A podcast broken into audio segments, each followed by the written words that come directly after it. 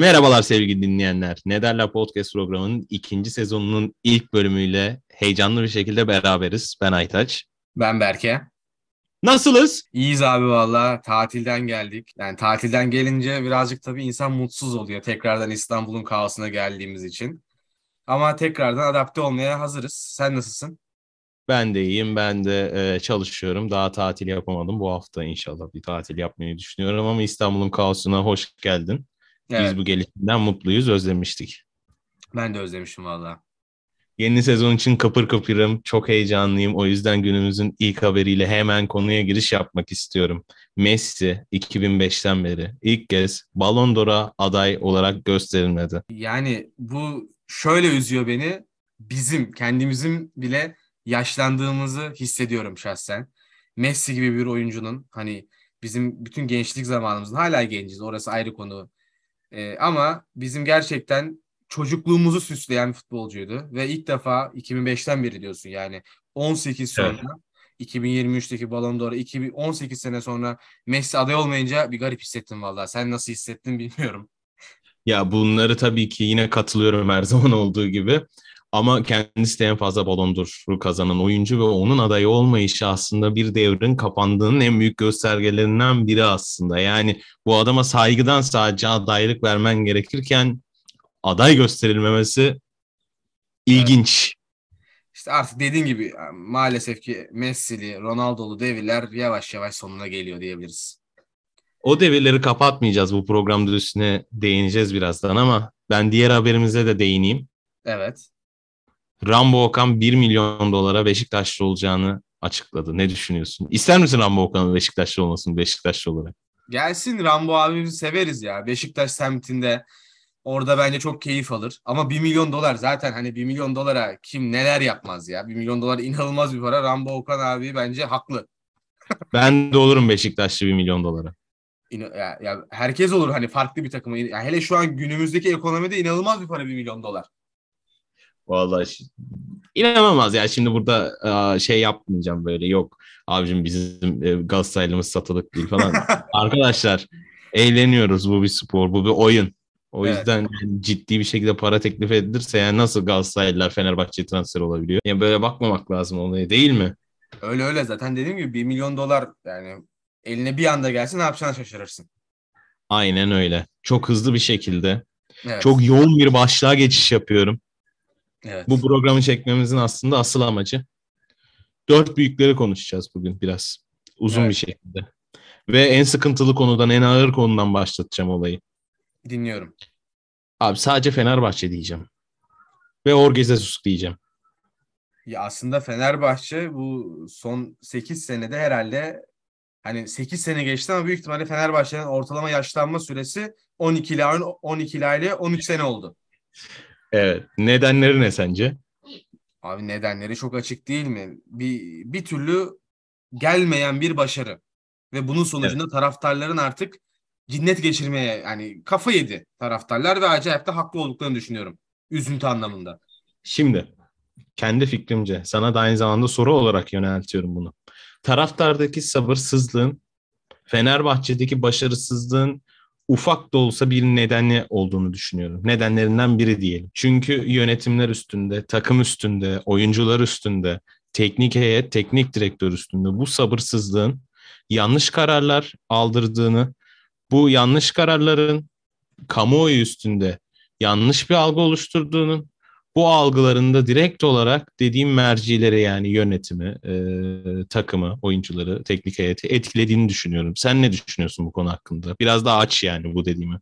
Evet ya bence zaten dediğin mantıklı. Yani sonuçta e, Türkiye'de özellikle taraftar baskısı, medya baskısı çoğu futbolcuyu, çoğu hatta teknik direktörü zamanında çok gönderdi. Ne kadar başarılı futbolcu, ne kadar başarılı teknik direktörler geldi ama dediğin o baskı yüzünden hepsi burada e, hayatını sürdüremedi. Ama tabii şimdi dediğin e, yüzde e, yetmiş oranda haklı. Hiçbir sıkıntı yok. Dediklerin çok mantıklı. Hı hı.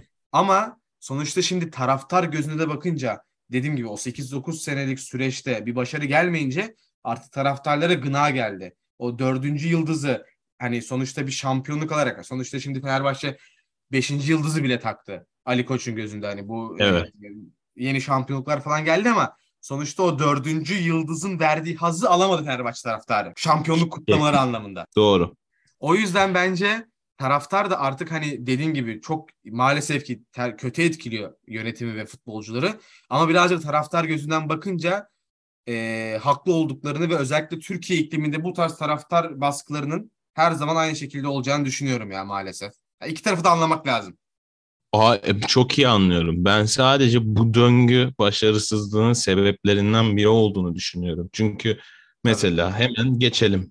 Fenerbahçe'nin Ümraniye karşısında verdiği sınav. Şu anda Fenerbahçeliler üstünde inanılmaz yine negatif bir hava olduğunu seziyorum ben dışarıdan. E, tabii istenildiği gibi Şampiyon Ligi'nden elendi. Üstüne Ümraniye Spor'la içeride bir beraberlik. Tabii biraz sinir Evet. bir başlangıç taraftar için. Şimdi sabır kalmadı diyorsun yani buna şey denir çünkü normalde. Arkadaşlar sabredin daha iki maç oldu Evet. denilebilir. Ee, sabır kalmadığı için ama normal bir e, bakış açısıyla baktığında da gerçekten sadece iki maç oldu daha. Düzeltmek için çok fazla şansı var Fenerbahçe'nin. Ve bu puan kaybı Fenerbahçe Ümraniye ile kendi evinde ilk maçında 3-3 berabere kaldı. Bunu da bir paylaşalım. Bunun üstünden konuşuyoruz aslında.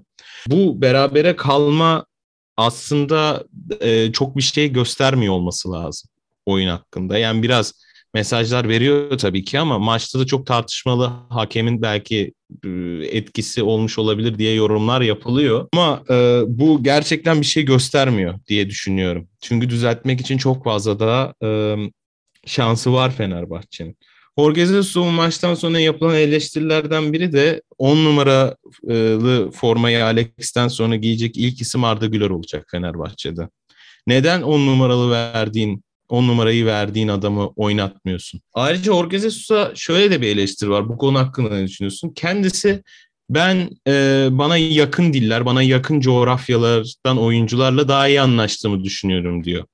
Ve o yüzden kendi coğrafyasına yakın insanlar e, transfer et. Ya aslında bu sadece Jesus değil. Bunu dünyada başka çok fazla örneği var. Mesela İngiltere Premier Lig'de Wolverhampton neredeyse ilk 11'inde 7-8 tane Portekizli oyuncu var. Şimdi 7-8 tane Portekizli oyuncu olmasının yanında heriflerin sürdürülebilir bir başarısı var. Yani uzun sürede bu Portekizlerin e, takıma entegre etti. Jorge Jesus. Tamam. Jorge Jesus ondan sonra şimdi bir de şöyle bir e, mimlendi. Gustavo Henrique özel özelliğinde bir e, futbolcu getirdi Flamengo'dan. Aslında esas Evet. her şeyi yakan o oldu. Şimdi Kim Min-jae'den sonra Fenerbahçe taraftarı e, şey Tabii. e, adı ne denir? Stoper anlamında beklentileri çok yükseldi. Kim Min-jae çünkü inanılmaz bir şey. Kesin. Evet. Henrique özellikle Ümraniye maçındaki ağır kalmasından dolayı çok fazla e, pas hatası, e, kademe hatası yaptığından dolayı bu özellikle işte Jesus'un kendi takım, kendi dilini konuşan futbolcuları getirmesi olayı çok fazla gündeme geldi. Eğer böyle oyuncu getireceksen hiç getirme dediler. Ama yani e, zamanında Jesus hep böyle başarılı olmuş. Kendi takımda daha çok Portekizce ana dilinin hakim olduğu bir takım kurup o yüzden dediği gibi biz hani sonuçta dışarıdan baktığımız için birazcık daha mantıklı ve hani her taraftan bakabiliyoruz. O yüzden Fenerbahçe'nin aslında şu an dediğin gibi taraftar baskısı Fenerbahçe'yi kötü yerlere götürebilir. Doğru. Arda bu arada e, sahaya çıkarsa kaptan olarak çıkacak diye bir söylenti daha var. Ve Fenerbahçe'nin e, en genç kaptanı ünvanı kazanacak. Jorge Jesus bu nedenle aslında adam kayırıyor, adam seçiyor. Böyle bir adam aslında 16 yaşında kaptanlığı almamalı gibi bir düşünceye sahip olduğu için mi oynatmıyor acaba? Oyuncular arasında bir infiale sebep olur falan gibi. Bence neden oynatmıyor? Bence e, onun şu an 4-1-3-2 Jesus'un taktiğinde Arda'nın maalesef ki oynayabileceği pozisyon yok. Çünkü Arda 10 numara oynadığı için Jesus'un da e, taktiğinde tam böyle saf bir 10 numara yok. Onu işte ikinci forvet gibi kullanabilir aslında. En son Slavaşko deplasmanında öyle kullandı. Hı hı. Belki oradan bir çözümle beraber e, Arda'yı sahaya sürebilir. Doğru. Ee, peki Ümraniye maçında biraz Ümraniye hakkında da konuşmak ister misin? Bizim sempati duyduğumuz bir takım. Zaten bunu da düzen dinleyen dinleyicilerimiz biliyordur. Ya Ümraniye zaten e, gerçekten çok da az transfer yaptılar. Geçen seneki takımdan bayağı da oyuncu sattılar. Ona rağmen Şükrü Saracoğlu'nda ligin ilk maçında 3-3'lük beraberlik ne olursa olsun inanılmaz bir başarı bence. İnşallah devam hani sürdürülebilir bir şey yapabilirler. Bakalım devamında nasıl bir şey olacak. Tebrik ediyoruz Ümraniye'yi de buradan selam yolluyorum. Evet. Başladık yeni sezonda da selamlara. Selamsız geçmez canım. Kesinlikle. O zaman ligin flash takımına bence bir giriş yapalım. Galatasaray. Bak yüzümde güller açıyor değil mi? İyi gün taraftarı olarak. Abi Yok, transferleri ne düşünüyorsun? yani Transferler ne oldu yani? Ne olmuş bu transferlere? ya inanılmaz transferler yaptı Galatasaray. Yani bu ligin üstünde bir kadro kurduğunu zaten söylememe gerek yok. Futbolu az buz takip eden insanlar eee Oliveira'lı Oliveira geldi, Torreira geldi, eee Seferovic geldi, Dries Mertens geldi, kiralıktan Yunus geldi. Hani onu da yeni bir transfer olarak sayabiliriz sonuçta. Kesinlikle. Kesinlikle. e, stopere Abdülkerim Bardakçı geldi. Hani ama onun dışında inanılmaz isim oyuncu aldı gerçekten Galatasaray. Ben Galatasaray'ı çok merak ediyorum. Özellikle böyle 3. 4. haftadan sonra bütün yeni transferler 11'e katıldıktan sonra çok merak ediyorum Galatasaray'ın nasıl bir oyun oynayacağını ve beklenti çok yüksek doğal olarak. Bugün akşam Galatasaray maçı var. Ee, bugün 13 Ağustos. Galatasaray'ın e, kaçtaydı maç? Dün konuştuk bunu. 21 21.45'te. 21.45'te e, Giresunspor ile Evet. kendi evinde oynayacak Galatasaray. E, bütün biletler tükendi. İlk ciddi sınavını, ciddi sınav tabii ki her maç ciddi de ilk güzel taraftar önünde sınavını verecek bakalım. Ne bekliyoruz? Transferler şöyle bir Galatasaraylı olarak benim bazı endişelerim var. Şimdi geçen sene bir e, yapılanmaya gidildi. Bunun için ciddi paralar har- harcandı. Takımın yaşını düşürmek ve sürdürülebilir bir takım oluşturmak adına bazı hamleler yapıldı. Başarılı oldu mu tartışılır. Bence olmadı. Çünkü projeye getiri zaman harcanmadı ve proje yarım kaldı. Yarım kalan projelerde tabii ki başarısız olur ve feshedilir yani mantıken. Ee, şimdi yapılan transferlerin yaş ortalaması bana biraz yüksek geliyor. Acaba sürdürülebilir bir takım mı? Ne olacak? Bu konu hakkında bazı endişelerin bir belirsizliğim var içimde ama kalite olarak tabii ki bu seneyi kurtarır. Gelecek seneyi de kurtarır belki. Ama uzun senelerimiz tabii kurtarmaz. Sadece Torreira transferi çok fırsatlı transfer oldu Galatasaray için. Evet Torreira sonuçta piyasa değeri 20-25 milyon euro olan bir futbolcuyu sen 6-7 milyon euroya getiriyorsan gerçekten çok iyi. Aradan şey gibi tereyağından kıl çeker gibi alınmış bir transfer bence de. En başarılı transfer benim gözümde de Torreira'dır. Ben son senelerin eğer arkasında dolduracak ve kendi performansının e, normal bir şekilde sergilerse zaten ligimizin çok üstünde kaliteye sahip bir oyuncu. Kesinlikle katılıyorum. Çok zaten Arsenal'de zamanında 29 milyon euroya aldı bundan 4 sene önce. O zaman 29 milyon euro verilen bir adam zaten beklentiler yüksektir her zaman. Kesinlikle e, yani iyi paralar belki kazandırır Galatasaray'a. Ama tabii ki bu fırsat transferlerde yapılan bu transferlerde Erden Timur'un da başarısını bir konuşmak lazım diye düşünüyorum. Ya zaten Galatasaray'ın bence şöyle bir başarısı var. Avrupa'ya gitmemesine rağmen bu kadar üst profil oyuncuları hani sadece parayla da ikna edemezsin. Başka yeteneklerin de olması lazım. O konuda zaten Erden Timur'un bence özel yeteneklerinin olduğunu düşünüyorum. Çünkü bir futbolcuyu ikna edebilmek e, bir meziyet ister ya insanda. Kesinlikle e, bunları bulabilmek, görüşmeler sırasında bir menajerin e, ya da bir kulüp görevlisinin bazı ağırlıkları olması lazım. Görüştüğü kulüpte kulübü etkilemek ve oyuncuyu da etkilemek adına hedefleri doğru bir şekilde anlatabilmek. Bunlar da meziyetler, bazı title'lar yani gerektirir. Evet doğru. Bunu da karşıladığını düşünüyorum Erden Timur'un. Ee, ayrıca Nelson'un gitmek istediği yine Sevilla'ya. Sevilla Galatasaray kadrosu kurdu arkadaşlar onu da söyleyelim. Yani bütün oyuncularımızı alıyor adamlar. İyi de parayı alıyor bak. Gerçekten. Bence Marka'yı ucuz aldılar ya. Marka'yı çok ucuz aldılar. Ben işte evet ama yani yine 15 bence kurtarır gibime geliyor da ya bana kalsa 30 milyon abi Marka. Marka'nın en az 25 Koy değil. Bak koy United'a Marka'yı. United'ın büyük kronik problemlerini çözer bir kere defanstan çıkışlarını. Ya tabii şimdi abi sonuçta tabii e, Marka'nın şöyle bir avantajı var. Avrupa sahnesinde de çok fazla izledik. O yüzden Evet hani ve parayı hani o yüzden ben en azından bir 20-25 milyon etmesini beklerdim. Avrupa sahnesinde Barcelona maçlarında falan üst düzey performans sergiledi. hatasız oynadı bütün Avrupa maçlarında geçen sene. E zaten geçen Nerede sene Avrupa geçen sene Avrupa maçlarında oynayabildi. Ha bir de öyle düşünmek lazım. Ligde de oynayamadı adam akıllı. Yok ya ben zaten çok beğeniyordum Marka'yı. Bir daha zor buluruz onun kalitesinde. Bir, ligimizde zor buluruz gibime geliyor yani. Onun meziyetlerini çünkü hem sol ayaklı hem de topa bu kadar hakim olabilen bir stoper gerçekten dünya piyasasında da az olan örnekler. Evet, evet ligin içinde onu bulamazsın zaten böyle işte Portekiz'dir ne bileyim daha farklı Brezilya gibi liglerden çekip alabilirsin ucuz fiyata. Kesinlikle ya bu Nelson'un transferi için Galatasaray'a ne gibi getirisi ve zararı olur diye düşünüyorsun. Ya bir kere Galatasaray'ın getirisi şöyle olur. Sonuçta bu aldığı oyuncuların maaşları astronomik maaşlar maalesef. Yani ortamaya vurursak yeni gelen oyuncular ortalama 2,5 ile 3 milyon euro arası para alıyor.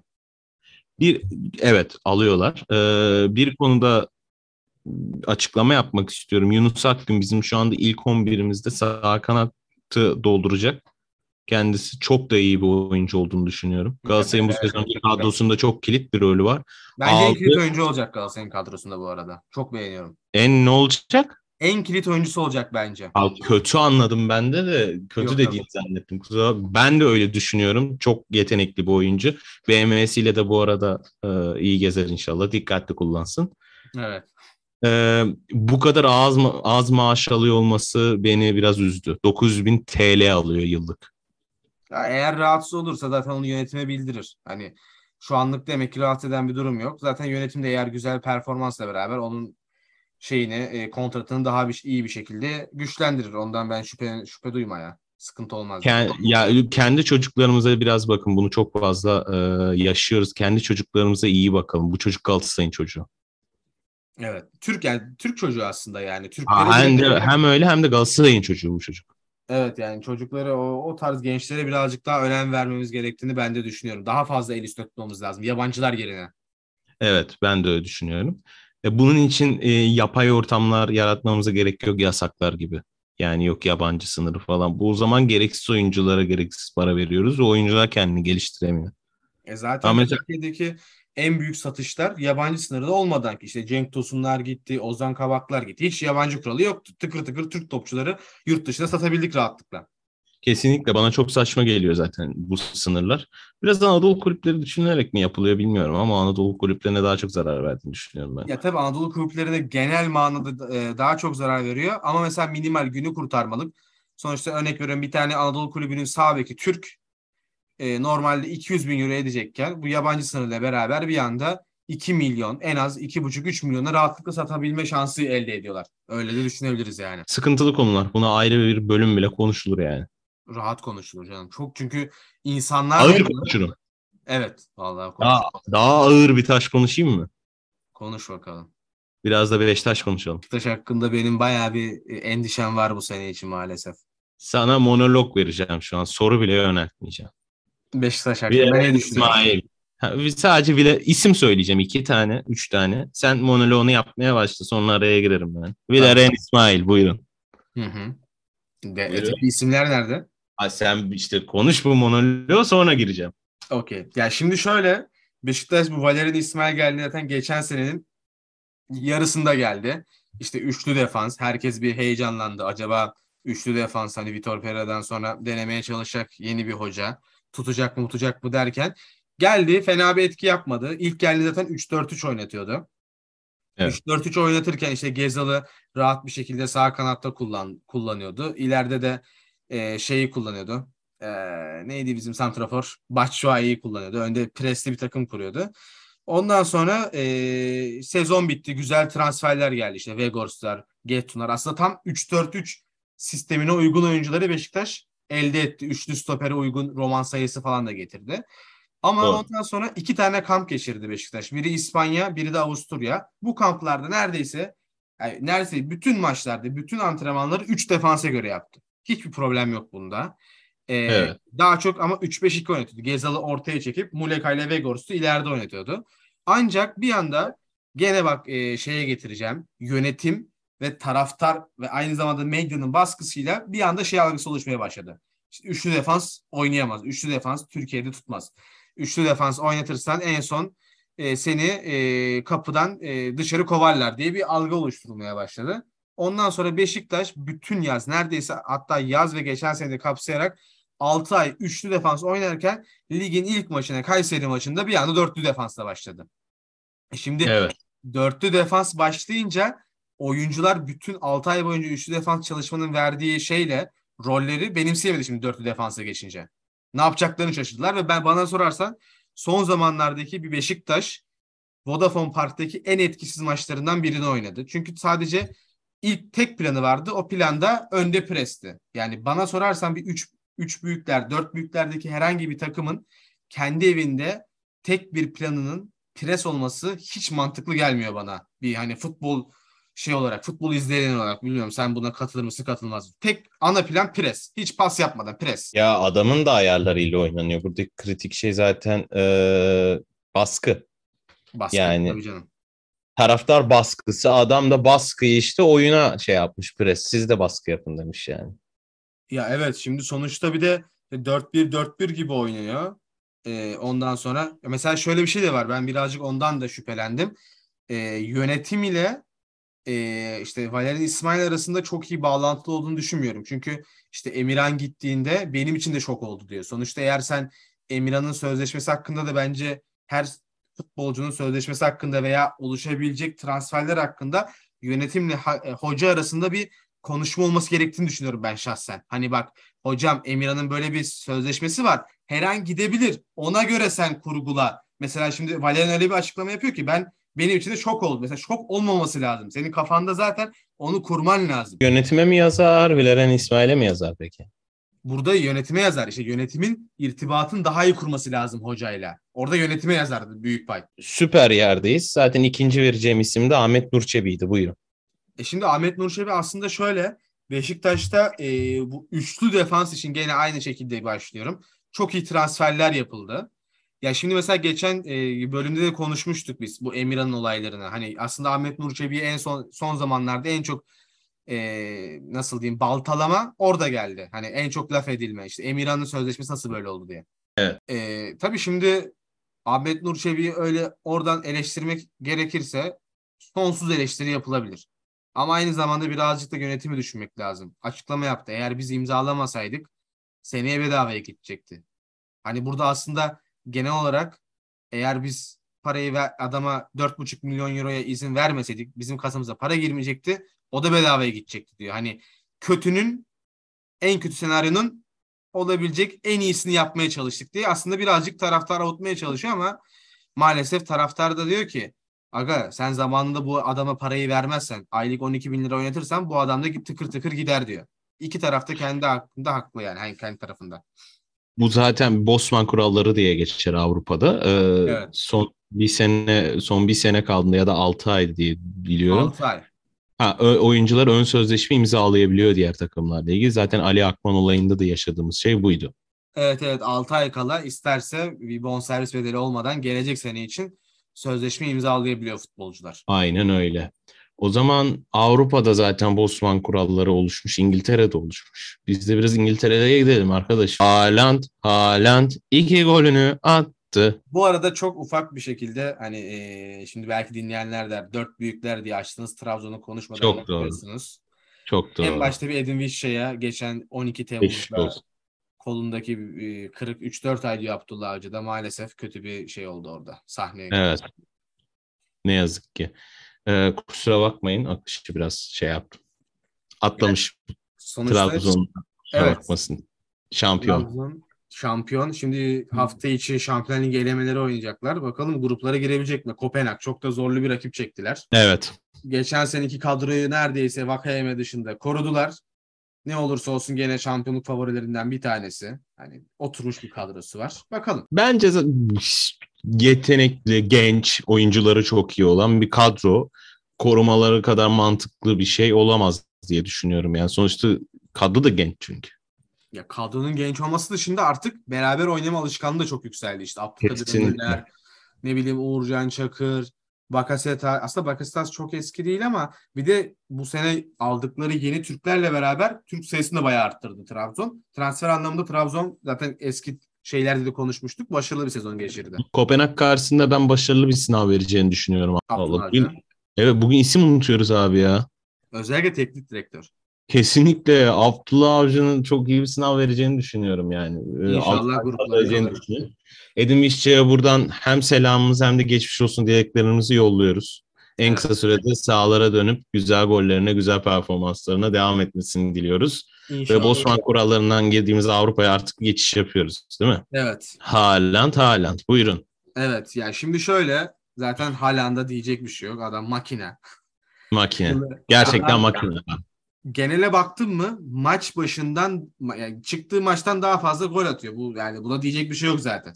Kesinlikle öyle. Manchester City'nin yıllardır orada Agüero'dan sonra dolduramadı 9 numarayı da bence doldurabileceği en iyi oyuncuyla doldurdular.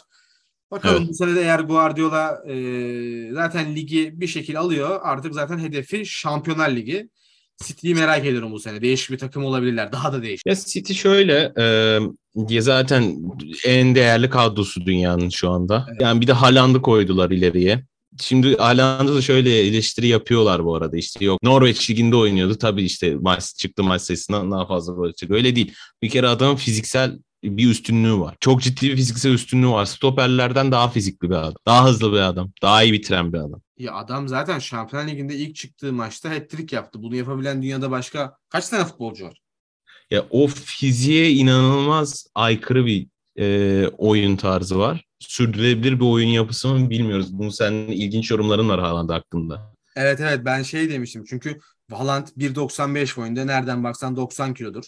Ya şimdi Evet. böyle futbolcunun bu kadar patlama gücüyle oynaması işte bacağında çok fazla zaten Haaland geçen sene falan çok fazla maç kaçırdı sakatlıktan dolayı.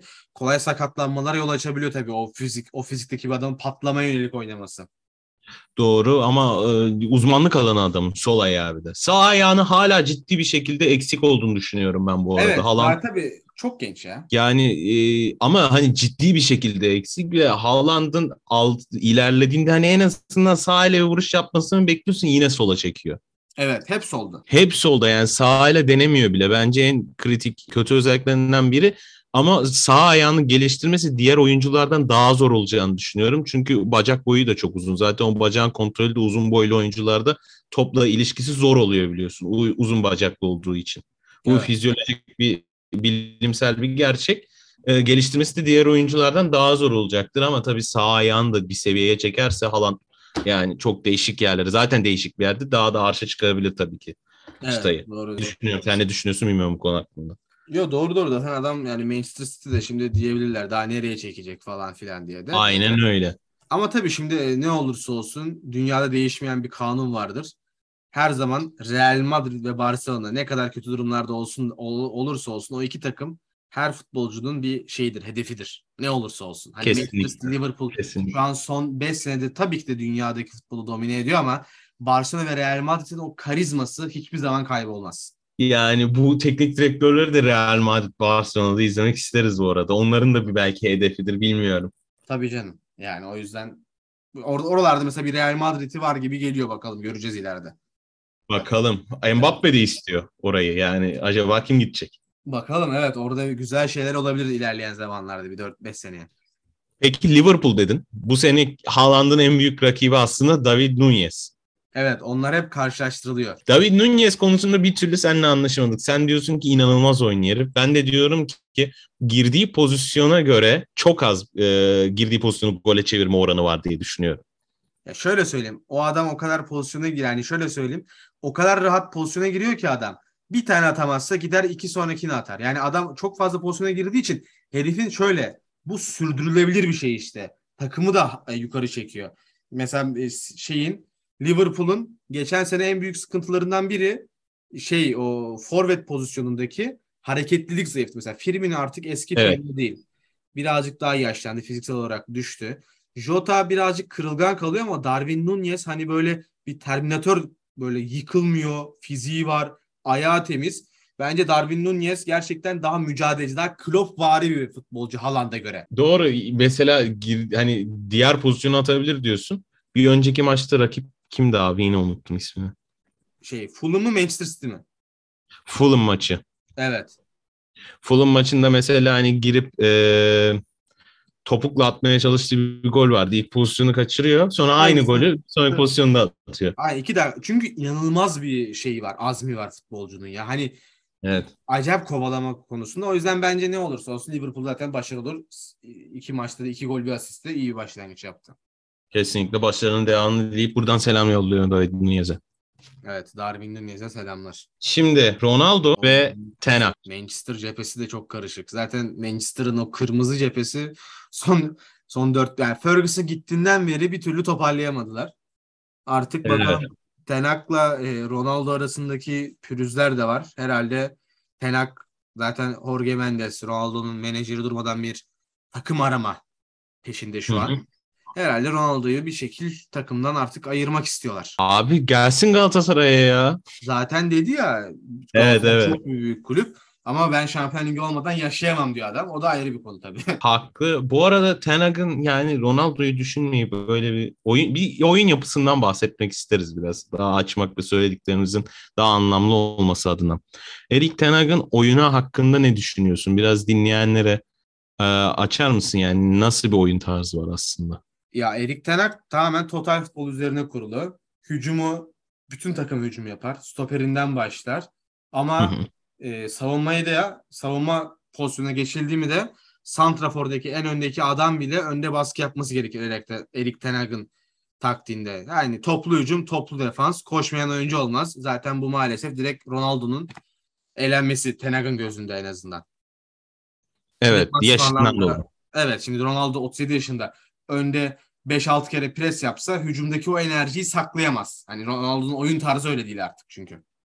Ee, hiçbir zaman böyle değildi ki Ronaldo'nun zaten illerde baskı vesaire gibi defansa katkısı olmadı zaten. İşte Ronaldo, Messi bu, bu tarz oyuncuların zaten bence hani öyle bir oyuncun oldu mu? Tabii şu anki halleri artık birazcık daha geriledi eyvallah. O prime zamanlarında onların zaten müdafaa yapmasına gerek yok ki. O adam seni Evet. ileride hat-trick yapıyor zaten. Gerek yok. Sen onun yerine savun bir adam daha koyup. Kesinlikle şimdi böyle bir total futbolu düşünüp bence en kritik yerlerden biri de forvet ilerideki baskı için. Çünkü ilk basan adam olacak defansa Aynen geçtiğinde. öyle. Neden bir transfer yapılmadı? Ronaldo düşünülmüyorsa. Ya zaten işte bu yönetim problemleri hani sadece Türkiye'de değil, dünya genelinde de yönetimsel problemler oluyor. Zaten United'ın en büyük şeyi bir türlü forvet tutturamıyorlar. Olmuyor forvette. Mesela Darwin Nunez tam o istediği adam. Önde baskı durmadan, nefes almadan baskı yapacak. Ama işte Evet. artık United'ın insanlar gözündeki bir e, şeyi de, imajı da maalesef çok zedelendi Ferguson'dan sonra. Gidip Liverpool'u tercih ediyor. Haklı olarak Nunez'de mesela. Doğru yani kendini harcamak yerine Liverpool'da başarılı olmayı tercih ediyor oyuncu. Aynen öyle yani. Sistem hazır, hoca hazır, takım hazır. Her şey paşa gibi. United stoperden başlaması lazım bütün değişikliklere. Gerçekten oyunu çok bariz bir şekilde e, etkileyen başka bir takım izlememiz zor bence. Ya mesela United'ı bana sorarsan hani defansif orta sahaları da evlere şenlik. Ya Scott McTominay ile Fred olmaz orası ya. Yok yok defa- defansif anlamda rezalet bir takım. Yok ya olmuyor yani. Bakalım nasıl onun altından çıkacak Erik Ten Hag. Ben de merak ediyorum United'ı bu sene. Göreceğiz yani. Evet. E, bu sene artık e, şampiyonluk yarışına Arsenal ve Tottenham'da katıldı. Ya hadi şampiyonluk yarışı olmasa bile bence ilk dörtte Arsenal ve Tottenham özellikle hani Chelsea sonuçta hep üçüncü oluyordu son zamanlarda. Bayağı zorlayacaktır ya Arsenal Tottenham. Özellikle Arsenal'de Arteta ile beraber genç oyuncuları ön plana çıkartıp bir de ön forvete Jesus'u atınca acayip bir takım olduğunu düşünüyorum ben Arsenal'in. Çok zevkli. E, ilginç bir takım. Bu arada Arteta'ya bir teşekkür ve selam da yollamak istiyorum. Torreira'yı düşünmediği için kadrosunda. Ha evet evet. Tabii. Bize de fırsat doğurduğu için kendisine çok teşekkür ediyoruz. Evet bence zaten bak adamlar ne kadar mantıklı düşünüyor. Diyor ki ben Torreira'yı oynatmayacağım. Yedekte de bulunmasını istemiyorum. Adam hemen satıyor bak hiç uğraşmadan laga luga yapmıyor bak. İki hem oyuncu için hem de kulüp için en mantıklısı. Hani bizim Türk kulüplerine birazcık gönderme oluyor aslında. Abi adamların seçme lüksü var ama şimdi aynı şeyi düşün şey yapmayalım yani. Şimdi adam diyor diyebiliyor yani mesela geldiğinde abi benim işte 6 numaram uzun boylu fizikli olmalı. Ben bu adamı oynatmam. E elimde bu var oynatmak zorunda değilim gibi bir şey. Ya elimde var bunu oynatmak zorundayım gibi bir şey demiyor yani. Direkt alternatifini bulabiliyor. Para da var. E, Bizde öyle bir şey yok ki abi. Ya tabii para yok da abi şimdi mesela Arsenal bazında konuşursak Arsenal'in ilk 11'inde neredeyse 4-5 tane akademiden çıkmış futbolcu var ya. E, Doğru da ama işte dediğim gibi alternatif çok adamlardı. Bizde alternatif yok. Hayır ben bir e, tamam o konuda haklısın. Şey demeye getirdim aslında. Herif diyor ki mesela tabii tam detayını bilmiyorum. Torreira diyor ki mesela ben oynayamayacaksam satılmak istiyorum diyor.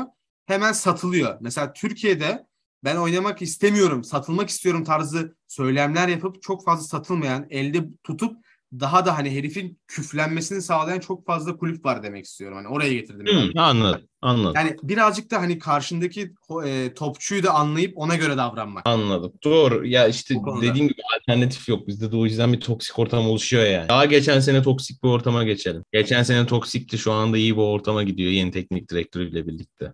PSG mi? Kesinlikle. Zaten PSG geçti şimdi üçlü defansa. Valerian İsmail gibi. Tam tersi. tam tersi. evet. diye geçtiler. Galtier'e bakalım. Messi, Neymar falan çok memnun gözüküyor. Maçlarda hep bir gülümsemeler, şakalaşmalar. Galtier değişik bir kolej havasına büründürdü PSG'yi. Allah geldi gene kolej havası. Kolej havasız olmaz. Ya abi bir kere Messi Neymar'ı soktu bence yine denklemin içine. Kesinlikle. Ya Çok Messi güzel oldu. Neymar'ı denklemin içine sokması çok önemli bir şey bence. Galtier bir kere PSG'nin kesinlikle 3 defans oynaması lazım. Yani neden-. Ki, abi de bekleri de çok kaliteli. 3 defansın sol Evet. ve sağ kanadını oynayabilecek bir bek yapısına sahip yani. Aynen öyle. Bir de ileri üçlü işte Messi daha Mbappe gelmedi. Messi, Neymar, Mbappe o üçlüsünde bir oturtursan zaten PSG ilgi gene yani zaten klasik her sene başında yapılan yorum. PSG ilginç takım Şampiyon Ligi'nin adaylarından biri olabilir. Bakalım. Ya aday zaten o kadroyla yani. Her zaman. bakmasın. Evet. Her zaman aday yani. Olmak zorunda o kadroyla zaten. Zaten Lig 1'i söylemiyoruz kim kazanır. Evet bu o işte Avrupa'nın 5 büyük liginden ikisini de söyleyemiyoruz mesela. Yani kazanacağı belli olan takımlar oluyor. Bundesliga'da evet yani Bayern Münih gene bence tıkırından alacak abi. Çünkü Mane ile falan çok ilginç bir böyle ileri hattı durmadan değişen bir hücum hattı yapmışlar. İşte Mane sol kanada geçiyor, Gnabry öne geçiyor, Gnabry sağa geçiyor, Sane atlıyor falan. Musiala da var. Yine darmadağın edeceği belli yani Bayern Münih'in sene sonunda. Ee, ya, o ileri üçlüsü çok e, manyak üçlü yani. Üçü de bitirebilen, üçü de hızlı. Üçü de oyun kapasitesi ve toplu ilişkisi çok iyi olan oyuncular. Yani sürekli değişerek oynuyorlar. Yani çok yorulur defanslar. Yedekte Koman, Stoperler. Koman var. Komanda, za- komanda çok yıpratıcı bir adam. Yani adam 60'lı oyuna giriyor. Zaten yorgunsun. O bekin yerinde olmak istemezdim yani. O yüzden yani Bayern Münih ve e, Paris Saint Germain'in gelecek şampiyonluklarını kutlamamızı şimdiden yapabiliriz yani. Bu şampiyonlukların en belli olmadığı lig şu son zamanlarda biraz Serie A gibi geliyor bana. Mesela Evet. geçen sene Milan sürpriz şampiyon. Şöyle Serie A'da yani mesela Premier Lig'de iki takım belli. Az buz belli. City, PSG, Evet. Liverpool bir şekilde alıyor. Ama Serie A'da dediğin gibi bu geç e, Inter, Milan al mesela Milan'ınki çok büyük sürprizdi o kadroyla Pioli büyük başarı elde etti. E, Evet. bu sene bakınca e, hepimizin dikkat ettiği gibi Roma, Dybala'dır, e, şeydir, Wijnaldum, böyle Matic gibi transferlerle o da potaya girdi. Napoli var. Ne olursa olsun Old Lady, Juventus var. Zaten Serie A bence izlenmesi şiddetle önerdiğim bir lig artık benim için. Evet ya Juventus'un o Bundesliga'daki Bayern Münih'in baskısı gibi olan Kırıldı. e, dominasyonu kırıldı. Ve Evet. çok güzel bir şey oldu böyle. Bir kere hem Jose Mourinho'yu bir izlemek lazım yeni transferleri. Dybala sanki ülkenin başbakanı, cumhurbaşkanı gibi karşılandı Roma'da. İnanılmaz bir karşılanma oldu. Gerçekten hani Dybala için sadece o karşı, karşılanma bile bence motivasyonunu arttırır bir adamı ya. İnanılmaz bir karşılanma. yani. Dybala çürüdü Juventus'ta. Ben Dybala hayranı bir adamım biliyorsun beni. İşte o O son sol- sene. Ya çürüdü. Bu adamın çok büyük bir potansiyeli var yani. Bir kendini gösterebileceği bir yerde O olmak. hala 28 yaşında hani yaşı da öyle çok yaşlı değil. Tabii artık o e, ilk geldiği tılsımlık yok ama artık şey en verimli zamanını yaşayabilir ama ben sana Bence de şimdi Roma'nın Matic, Wijnaldum ve sakatlıktan yeni dönen Spinazzola diye yeni transfer sayarsak transferlerini de bir konuşalım bence. Diğer takımlarını da konuşacağız tabii de. Ya zaten e, Roma şey üçlü defans oynar. Oradan gene 3-4-3'ten Dybala, Zaniolo, Temi Abraham bence ligi kırabilecek bir üçlü. Roma'nın maçlarını çok merak ediyorum. Kanat beki de Spinazzola zaten bize e, şey Euro 2020'de kendini göstermişti. Çok kaliteli bir sol bek. Roma'da Evet. bence izlenmesi çok keyifli bir takım olacak. Milan zaten kadrosunu korudu. Yani Milan da değişik bir e, oyunu vardı. Bu arada Milan Kulüp Brugge'den Charles de, de Catalare diye bir genç aldılar. Aklınızda bulunsun sayın dinleyenler değişik bir futbolcu. Yazın bir yere diyorsun yani. Evet yani çünkü 1.90 boyunda çok böyle e, zayıf bir herif ama inanılmaz bir top oynuyor. Çok değişik bir adam. Vallahi ya Inter zaten e, yılan hikayesinden Lukaku geri geldi. Inter Gede acayip iş yapar ya. Evet yani Juventus, Kostic, Pogba, Bremer, Di Maria. Bence etkili transferler. Çok ya. Zaten Bremer geçen sene Serie A'nın en iyi stoperiydi. En fazla uzaklaştırma yapan, en fazla sahipsiz topu e, kazanmada çok başarılıydı. Di Maria lafımız yok zaten. Her zaman asist yapacak bir futbolcu.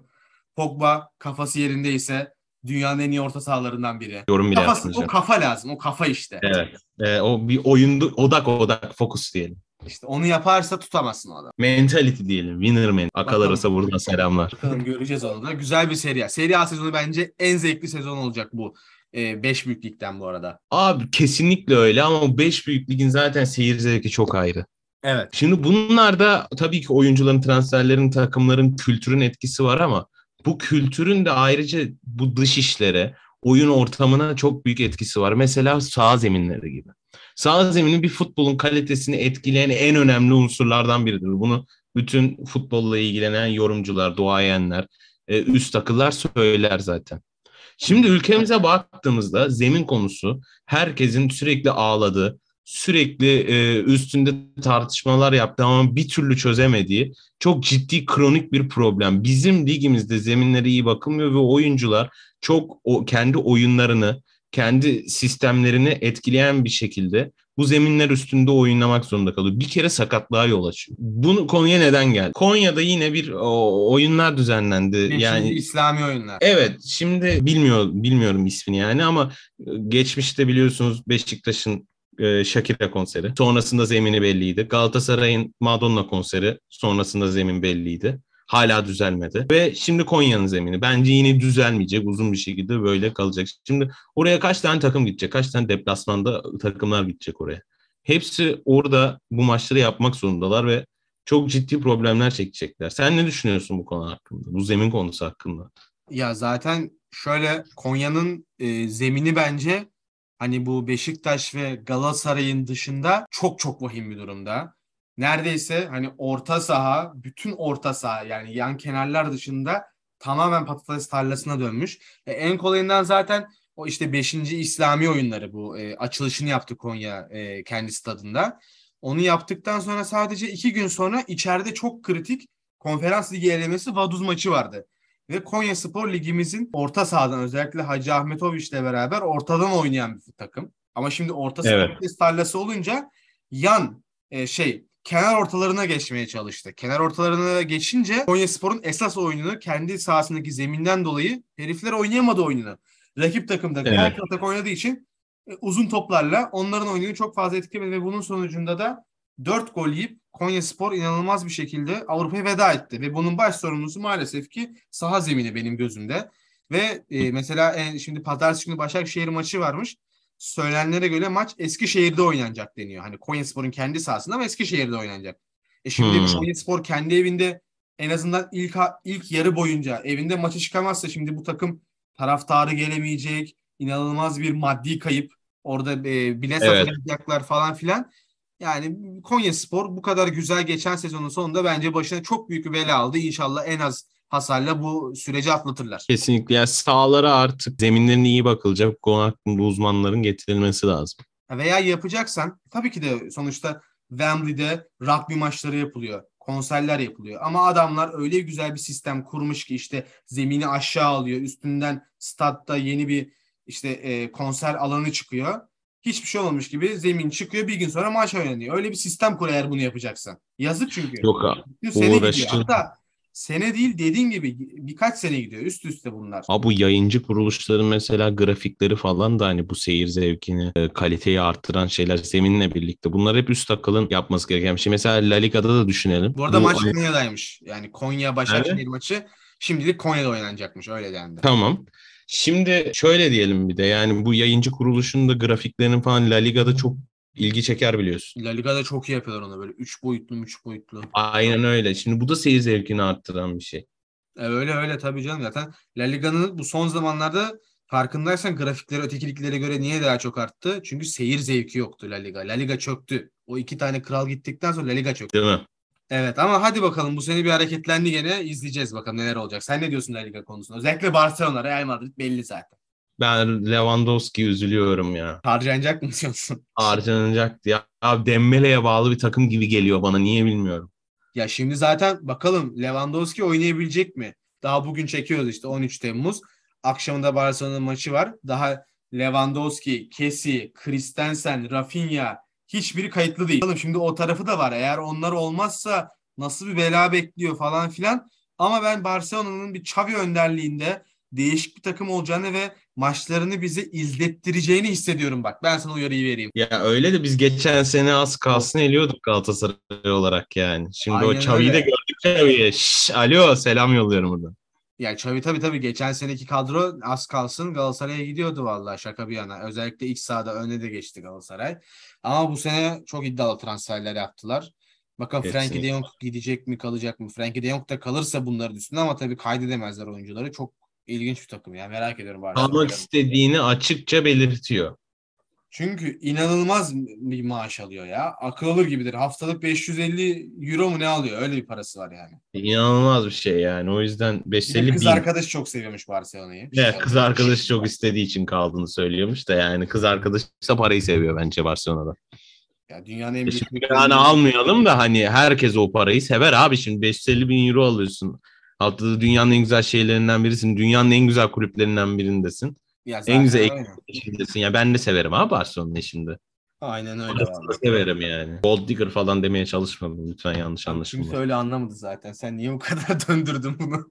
Yani ne bileyim abi işte. Neyse popülizm diyelim geçelim. Real Madrid geçen seneki sürpriz başarısı hakkında konuştuk. Benzema'nın olduğu her yerde iddia vardır abi artık bence. Yok zaten artık Real Madrid farklı bir seviyede ya. Winner mentality çok yüksek seviyede adamların. Evet yani bir kere e, Vinicius ve Rodrigo'nun da gözümüz önündeki o gelişmeleri, gelişimlerini görüyor olmak bence çok iyi. Rudiger transferini de unutmayalım bu arada Real Madrid.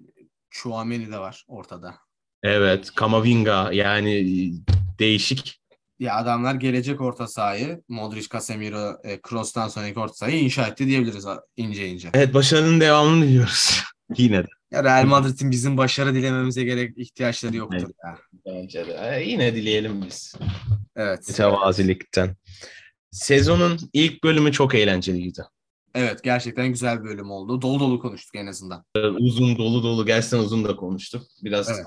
Aksaklıklar oldu. Mesela David Nunez ne demek abi? Ben buna Aa, çok da... doğru David dedin sen. Bir sonraki bölüm artık biraz daha eğlenceli bir bölüm yapacağız. Sürekli selam yolladığımız selam makinemiz Ahmet Güden'i Şöhretler Salonu içeriğimizde ağırlayacağız. Çok e, sabırsızlanıyoruz bu bölüm için. Evet. Bakalım bekliyorum. ligler için, o spor için de heyecanlanıyoruz. Pır kıpırız. Evet. Başarılarımızın bu sefer devamını diliyorum. Sana da güzel yorumların için buradan teşekkür ediyorum. İnşallah abi. Çok ben teşekkür ederim. Yeni sezonumuz geçen sezona göre daha hareketli, daha bol dinlenmeli ve daha fazla dinleyicilerin bize ulaşıp kendimize geliştirebildiğimiz bir sezon olur inşallah. İnşallah buradan bizi e, desteklemenizi, Instagram sayfamızı takip etmenizi, dinlemenizi, beğenmenizi e, rica ediyoruz sizlerden. Geri dönüşlerinizi bekliyoruz. Yeni sezonumuz hayırlı olsun. Ne derler? İkinci sezonun ilk bölümü bitmiştir. Herkese keyifli dinlemeler. Görüşmek üzere. İyi günler.